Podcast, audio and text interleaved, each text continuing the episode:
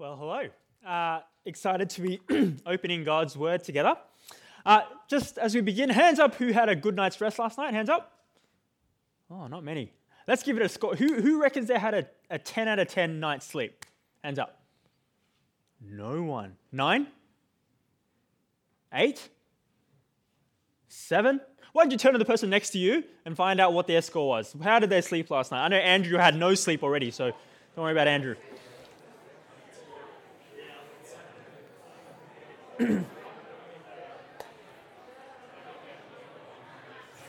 All right, that's a very quick question. That's a very, very quick question. Hopefully you know how well the person next to you slept. If they didn't sleep so great during the sermon, just give them an elbow nudge here or there, as an act of love to them.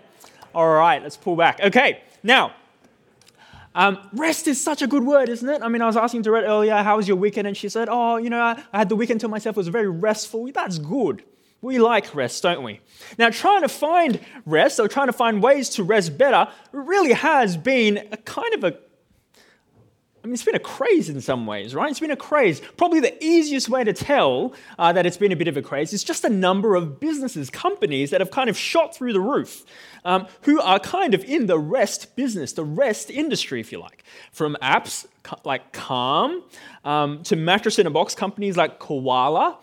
There are technological companies to help you track the quality of rest you get every night too. I don't know if you've heard of this company. I believe you pronounce it Oura. Like, not like Oura, but I don't know, Oura. Anyway, Oura. Oura develops smart rings, right, that are designed to help you analyze your sleep. So every morning after you wake up, it'll produce a report for you in the app that it has, and it'll give you a detailed look into the quality of your sleep, how deep your sleep was, what percentage of your sleep was light rest versus deep rest versus REM rest and all that sort of stuff. It'll factor in things like your bedtime routines, and it'll spit 3 scores out of 100 for you, a sleep score out of 100, an activity score based on what you did the previous day, and a readiness score to give you a sense of what your body can handle in the day ahead. Now, the point of the ring is so that you can, begin to adapt things in your life to optimize your sleep, your rest. Now, I don't know about you. That makes me tired just thinking about how much work I need to do just to get a good night's rest. But here's the thing, these companies exist because they are scratching where people are itching, aren't they? They are scratching where we're itching because there is a tiredness. There's a restlessness, there's a weariness, especially in modern global cities like Sydney, isn't there? It's pretty common to hear in workplaces, in education institutions, schools, right? Burnout, fatigue, exhaustion, that's all there.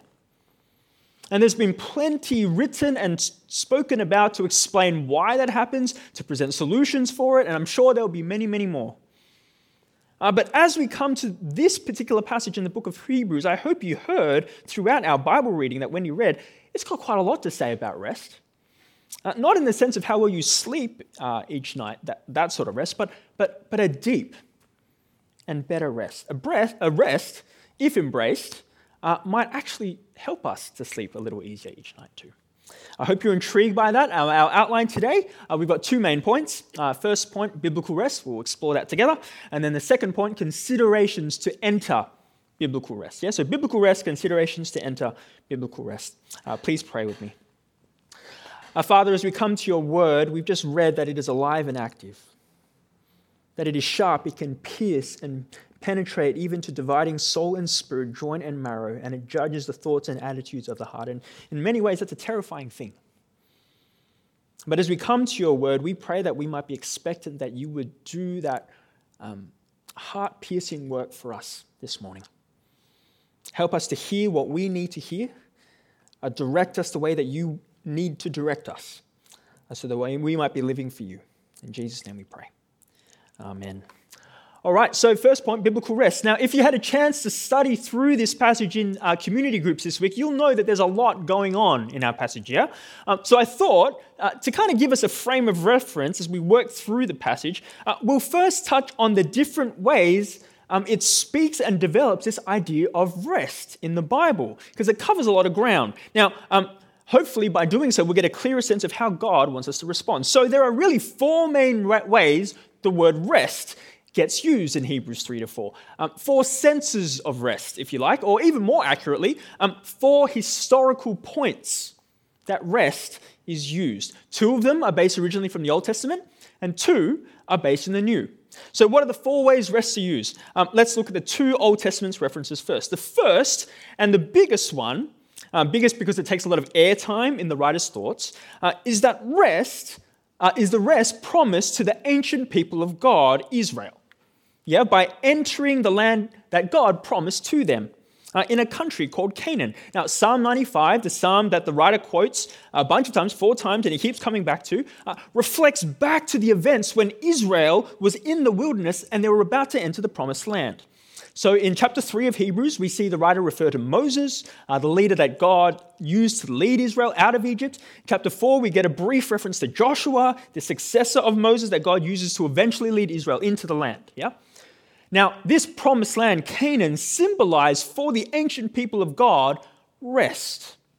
Right? They were a new nation, and this was rest that they were longing for. Right? They'd come from slavery out of Egypt. They were miraculously saved and redeemed by God. They'd become a new nation with new laws to flourish under him. And they were supposed to enter this promised land, a land flowing with milk and with honey, signs of great abundance, where the work they now would do in the land wouldn't be meaningless and toil like they did back in Egypt as slaves, but is now out of their God-given freedom. Right? In this land, they could enjoy and be satisfied by the root and the fruit and productivity of their work. This promised land represented that they had been given rest by God, that they could leave behind their slavery and restlessness. Right? That's our first reference to rest. Our second reference to rest, again from the Old Testament, is about God's rest at creation. Yeah, God's rest at creation. In chapter 4, verse 3-4, we see the writer say, for somewhere, he knows it's from Genesis, by the way, but from somewhere, he has spoken about the day in these words, on the seventh day, God rested from all his works. Right? The rest of God at creation. Now, God at creation, he didn't rest because he was tired. He didn't rest because he was exhausted because he did all this work of creating. It's not like he needed a nap, right? At the end of God's creative work, God rested. Why? Because he saw everything he'd made, including humans, made in the image of God and in his likeness, and he was utterly satisfied. He was utterly pleased at what he had done. And so he could cease his work. He could rest from his work because he was pleased and because he was satisfied. That's our second reference to rest. The other two come from the New Testament. The third one is that the writer speaks of rest, a rest that is a present reality for Jesus' followers and for people who put their trust in Jesus and follow him. Chapter 4, verse 3 is a pretty clear indication of that. Have a read, 4, verse 3. Now we who have believed, past tense, enter that rest, just as God has said. What's the point? That rest, in other words, is a gift from God that's available to us. It's possible for us if we follow Jesus. It's an experience that we can now have. And that's really important for us to hear, isn't it? That rest for the Christian is and can be a present reality. That following Jesus, trusting the promises of God, holding to him and letting his word do its work in us by his spirit, it can and should help us in our restlessness. We can taste a bit of God's rest here and now. And I wonder, just a quick sort of question for you. Is that something you've genuinely tasted in part? Maybe not all the time, but can you think of a time, maybe don't go too far back, that you've actually entered into that present experience of rest? God wants to give you that. He has given you that. That's the third way our writer speaks of rest. It's a present experience. But the fourth and final way, and the way that most of us are most probably familiar with, and really the emphasis of where the writer goes, is that not just there's a rest presently we can experience, there's a rest that is yet to come in glory. That this rest belongs to the future. It belongs to another day, chapter 4, verse 8. It's a rest that we must strive and make every effort to enter, chapter 4, verse 11. And there's a warning to not be counted as one who was not able to enter.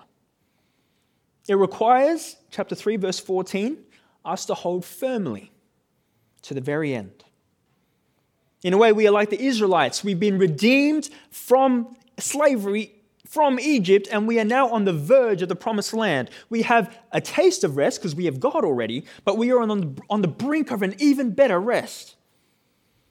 Except for us, our better rest isn't a promised land that only provides a type of rest, a partial rest. Our rest is the culmination of what God wants for his people. It's a rest that is far, far greater. Now, we didn't cover chapter 3, verses 1 to 6, just for time's sake, but the summary of chapter 3, verses 1 to 6 is basically that Jesus is better than Moses. Right? Just as Jesus has been better than the angels, Jesus is better than Moses. Jesus is the creator, not created like Moses. Jesus is son over God's house, whereas Moses is a servant in the house, right? And I bring that up because our passage can be summarized by saying Jesus, again, is better than Moses because the rest he offers is far greater than the rest that Moses was leading the people of God to. Jesus is better because he offers a far, far greater rest, but that rest is something we have entered but are yet to fully experience and to fully enjoy. It's a rest that we are still striving towards that's in glory. Now, there's a lot. So again, let me summarize. That's why I put it there for us. The writer refers to rest in four different but related ways. Right? Rest in the promised land of rest that the prophet Moses and Joshua were leading God's people to. Rest in the way that God rested after work in Genesis. Rest in the way that Christians can now experience rest having trusted Jesus. And fourth, rest as in the future better rest God is bringing us to that we are yet to enter. Now, before we move on, again, there's a lot. That's a lot. It's worth pausing because I wonder whether you've ever thought about how big a theme, therefore, rest is in the Bible. That rest is at the very beginning. That we have had, as the people of God, different expressions of rest that God has provided throughout history in various ways and forms that he wants us to experience. And that at the very end, God is bringing us to a final rest in glory. It's all the way through. Why is that significant for us? Well, I want to say at least one reason why, and that's this, that God actually cares about rest, true rest, even more than our restless world does. That God cares about rest even more than we might. I wonder how that sits with you. Maybe we are more likely to think of God as someone who just mostly wants more out of us, more from us. Or maybe we picture God like an adjudicator of a high jump competition, right, where he just keeps raising that bar higher and higher and higher and higher, and he says, jump. Maybe God and his demands are what is front and center for us. That we just see God as wanting us to pray more, to go to church more, to read the Bible more, to give more, to make more disciples, more, all the time more. And while there's partly a rightness in that, right, that our Christian life should overflow into transformative action, God's love for you and for I has never once been based on our productivity, has it? It's never been based on our productivity. God's love for us, seen most clearly in Jesus' death on the cross for us, is because he chose to love you and I at our worst. His love for us has always been because he first came to us. As we heard last week, Jesus took the first step to us to be our pioneer, to bring us to glory, to be our champion to defeat death and the devil in our place. And so even though God is the only being in the universe who could actually demand that we never stop, that we never rest, because he actually doesn't have to, unlike us, even still he rests. Even still he makes our universe in such a way that we rest. And he will bring us to enjoy rest in its fullness once more. God cares about rest even more than we do. It's stamped and progresses all throughout his revealed word to us. He's made a way for us to enter the rest that he provides to us now and for all eternity. And maybe that's something you need to hear. Now, with that promise of rest in mind, let's now turn to our second point, considerations to enter biblical rest. Because the writer doesn't bring up all those versions of rest, those connected versions of rest, to show off his Bible knowledge. Right? The point of all that groundwork is to lead us towards God, to lead us towards his plans for us, yeah? How? Well, the writer points us at least two things for us to consider.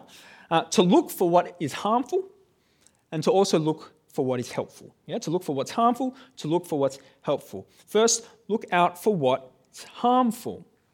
See, what does the writer urge us to be on the lookout for? What might harm us from that promised rest that he has for us?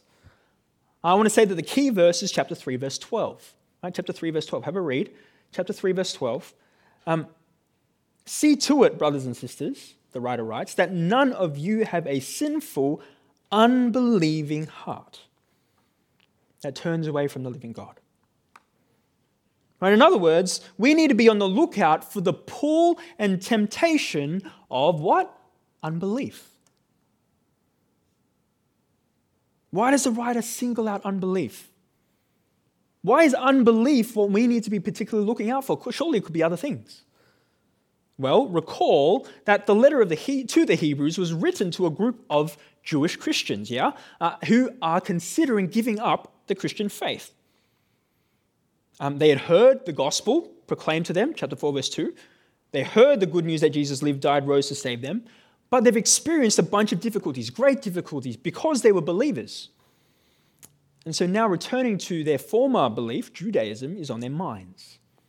And so the writer features Psalm 95, right? And he does it a lot because through it, the writer is comparing this first generation of Israelites in the wilderness, these people's ancestors, to their situation as Jewish Christians. Right? The Israelites were delivered and saved by God. The Jews, in the book of Hebrews, had experienced deliverance and salvation by Jesus. The Israelites experienced great difficulties in the wilderness, and now they are also experiencing great difficulties. And so the writer goes, how did this first generation respond to their difficulties? How do they respond to God? Well, we won't read out the full quotation again, but what does that psalm reveal for us? And we'll look back at the beginning of chapter 3, verse 7. In the midst of difficulty, what did the Israelites do? Well, that first generation hardened their hearts to God. They rebelled against God in the wilderness, chapter 3, verse 8. Chapter 3, verse 9, they tried and tested God. Verse 10, their hearts always went astray, and they did not know God's ways. Friends, this generation, who witnessed God parting the Red Sea, who saw God bring plague upon plague upon plague against their captors, who glimpsed God's glory at Mount Sinai. They're the same ones who just 3 days later, after crossing the Red Sea, ask, is God with us? They're the ones who ask, is the Lord among us or not? They're the ones on the brink of entering the promised land with all the mighty acts of God behind them, the way that he single-handedly crushed the superpower of their era and all the promises that he has made for them to be with them and to bless them in this land of rest. They're now afraid to pick a fight with 6'5" dudes inhabiting the land. And so the writer asks a bunch of questions at the end of chapter 3 from verse 16. Yeah, from verse 16 he says, who were they who heard and rebelled? Were they not all those Moses led out of Egypt? And with whom was God angry for 40 years? Was it not those who sinned, whose bodies perished in the wilderness? And to whom did God swear that they would never enter his rest, if not to those who disobeyed? Verse 19, so we see that they were not able to enter because of their unbelief. Unbelief is the issue. Unbelief made the very generation who saw these mighty acts from God gradually harden their hearts to him in the wilderness, treat God with contempt, and ultimately turn their backs to him. And so the writer says to the Jewish Christians, and to us, by the way, look out for unbelief. It's harmful. Just as it prevented the ancient people of God from entering God's promised land of rest, unbelief will gnaw and prevent you from entering God's rest. Now, our passage makes some pretty nuanced points about unbelief. Right? That unbelief is something that we choose to actively do. Right? It's something we choose to actively do. Right? Chapter 3, verse 12, it's sinful.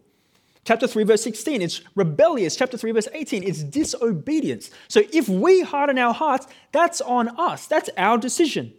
Unbelief isn't something that we just kind of slip over like a banana and unintentionally fall into. We choose to actively unbelieve. But the other nuanced point about unbelief is that it's something that can persist. Yeah, unbelief is also something that can persist. That's why belief, the opposite of unbelief, is holding firm, the writer keeps talking about, to the very end. Belief is holding firm to the very end. So if belief is all about persisting and holding firm, well, then unbelief can also persist and also hold firm. Like the ancient Israelites, it can persist and grow to the point of outward denial and rejection of God's promises. And that's a scary thing. That's why at the beginning of chapter 4, the writer begins by saying, "Therefore, since the promise of entering his rest still stands, let us be careful that none of you be found to have fallen short of it." The warning is there. And by the way, that's already a little bit toned down because the original was more like a flashing neon light. It doesn't say, "Let us be careful." It says, "Let us fear. Let us fear that none of you be found to have fallen short of it." Missing out on that greater rest, falling and remaining in unbelief, that's something we need to be fearful of. Now, I can't help but think of the engaged couples who have had their wedding days over the last 2 years, right? In the lead up to their wedding, most of them have voluntarily self-isolated to avoid catching COVID or risk getting sick, because otherwise they have to book everything and restart the process all over again, right? And so for them, the promise of their wedding day, it's so close. And so they make the decision to act in such a way to not compromise them from getting there. Right? They fear missing their wedding day. They're careful not to miss out. And so the writer says to us, our rest is so close. Don't do anything that will compromise yourself from reaching it. Fear missing it. Be careful not to miss it. In other words, be on the lookout for any hints and traces of unbelief in your life. And so the question has to be asked for us. Are you struggling with unbelief? Are you on the trajectory of turning away from the living God? Now, I'm not talking about doubts. Every believer has doubts. Finding answers to doubts is one way God actually grows us and matures us as believers. So if you've got doubts in any form, chat to one of your leaders, chat to me. We'd love to journey with you in that, yeah? But that's not unbelief. Unbelief, at least from the book of Hebrews, is the thought and action that says, I don't believe what God says is true here. I can't hold firm to the promises of God that apply to this situation, and I need to find my answers elsewhere. That's unbelief. Maybe we should apply it to God's promise of rest. Maybe that'll help. So if you recall from our first point, we've got a future rest where we will one day cease from our works as God did from his. That's chapter 4, verses 9 to 10. We'll one day cease from our works like God did from his. Our future rest will be of the same kind as God's rest at creation. So unbelief or beginning to not believe would be thoughts and actions that say, I don't believe what God says is true here. I can't hold firm to the promises of God that he has a better rest for me, and I need to actually turn and find answers elsewhere. So what would that look like? What might unbelief, or at least beginning to not believe, look like in that situation? Well, one possibility might be to overindulge in rest and delights. Yeah? One possible way that unbelief or beginning to unbelieve might look like is to overindulge in rests and delights.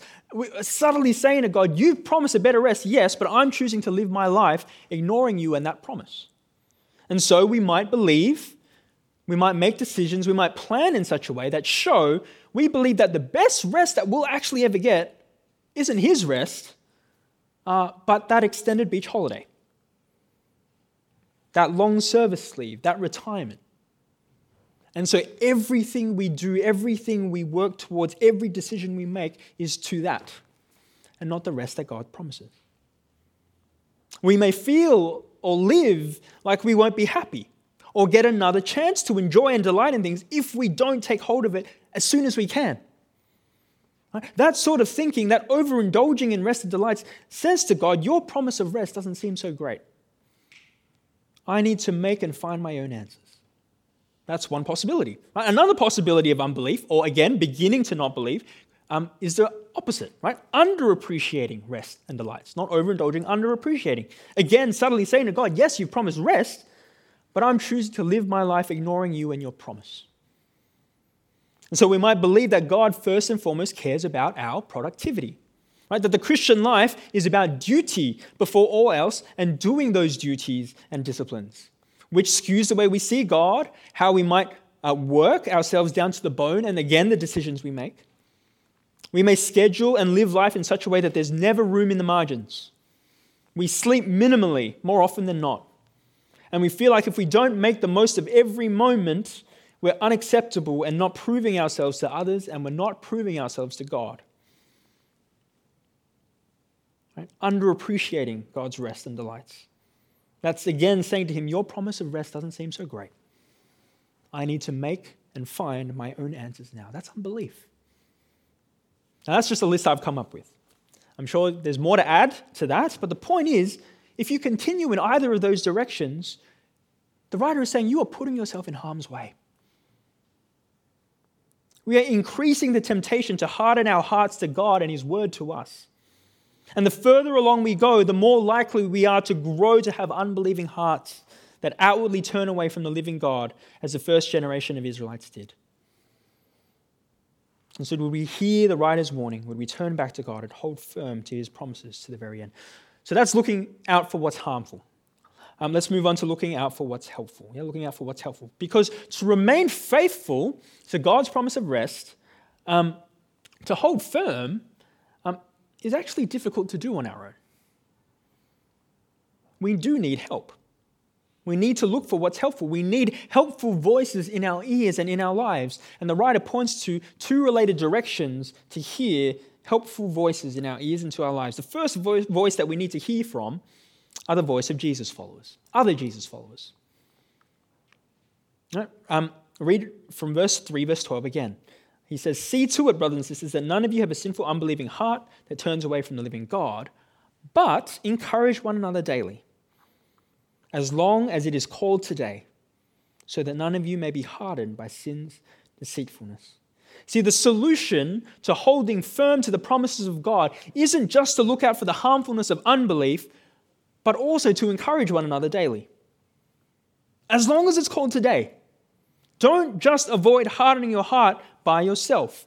Encourage one another today so that sin's deceitfulness doesn't harden your heart. See, what's the writer's point? Sin will deceive you. Sin will stop you and harden your heart, and you need the regular encouragement of others to remind you of sin's deceitfulness. We need to constantly hear that what it offers to us is empty, and that what God offers and promises is far, far better. Friends, if we are left to ourselves, our souls are deprived from hearing what we most need to hear. We are left vulnerable to sin's deception. Instead of standing firm in the promises of God, sin's deceptive hold over us grows ever firmer. And the promises of God's rest, though objectively beautiful and wonderful, can over time become subjectively and experientially dim. I need this. You need this. Our church needs this. Many years ago, I visited Yosemite National Park, right? It's a magnificent national park. And one of the must-see attractions in this park are these giant trees. They're called sequoia trees. Anyone know what I'm talking about, sequoia trees? Yeah, seeing a few nods, good. They've got postcards that you can buy where you can see cars driving through the middle of these trees as if it were a tunnel. That's how big they are, yeah? At full growth, these trees can grow up to an average of 76 meters high. Not only that, these trees often stand around for thousands of years. Like, they're super strong, and they weather just about every storm. Now, it's interesting to find out how they do that, right? How do they stand for so long? Well, most people's first guess to how they do that is they must have roots that go really deep into the ground to keep the tree intact. But in reality, the roots of the trees are actually very shallow. It goes up to 76 meters high, but the roots really don't go any further than 3 meters. And so you've got to think, hey, like, that doesn't make sense. How does it not topple over thousands of years? Well, you see, the sequoia roots of the tree, they don't spread downwards, they spread sideways. And as they spread sideways, they entangle themselves with other root systems of other sequoias, and they form this incredible tight web. And together, they stand strong to weather any storm. That, friends, is the picture of what we are encouraged to do for each other. On our own, we topple over.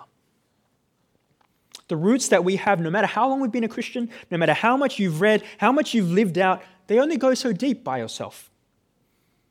Because sin still deceives. We need others. We need their voice to bring the words of Christ to us. And I don't mean from the front, like right now from me to you. I mean the words that we can give to each other. Friends, the truth that I need to hear when I'm in the deception of sin is far more clear and powerful, if it comes from you, than if I'm trying to pull that truth out of my own head by myself. The point is that I need you, I need your voice, and we need each other.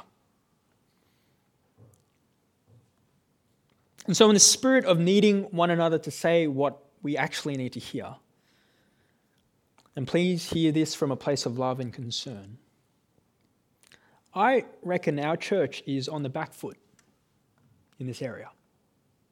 Like, I really do. We are seriously on the back foot. And I'm not singling anyone or any group in particular. Pretty much across our church, from leaders to partners to regulars, and pretty much across every demographic, on Sundays, on CGs, other opportunities for fellowship. Numbers aren't everything, but at the same time, numbers are all considerably down. Our ability as a pastoral team to explain absences is actually becoming harder and harder to do. We just don't know anymore. Now, I know that there are many, many reasons for why that's the case, and I know there's no one single answer for that. It's not black and white. There's more than meets the eye. I know there's nuance. Hear that we know that there's nuance in all of this.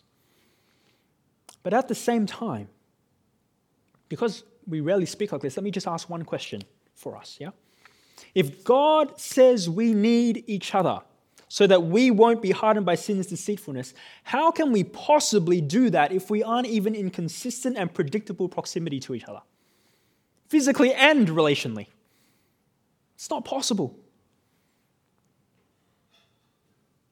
We need each other. We need each other's voices. I'll stop there. But the other voice, not just of other Jesus followers that's helpful, that we need to hear is God's voice. Yeah, God's voice. We need God's voice to help us hold firm to his promises. Now, in some ways, that's kind of what our whole passage has been trying to prove. Right? The writer has gone into the Old Testament for the benefit of his hearers. He's gone to great lengths to explain, to interpret, to teach God's word. And it's a famous verse, chapter 4, verse 12, about God's word being living and active and sharper and all that sort of stuff. It's as if he's saying, if you study God's word, if you hear what he's still saying to you, you'll see how alive and active it is. That his words, his promises, they're not empty, meaningless words on an old book's page. They are alive. And they are precise. It's as if they were sharper than the sharpest knife in the world, because if you hear it, and if you hear it clearly, it will divide soul and spirit. It will divide joint and marrow. It will judge the thoughts and attitudes of your heart.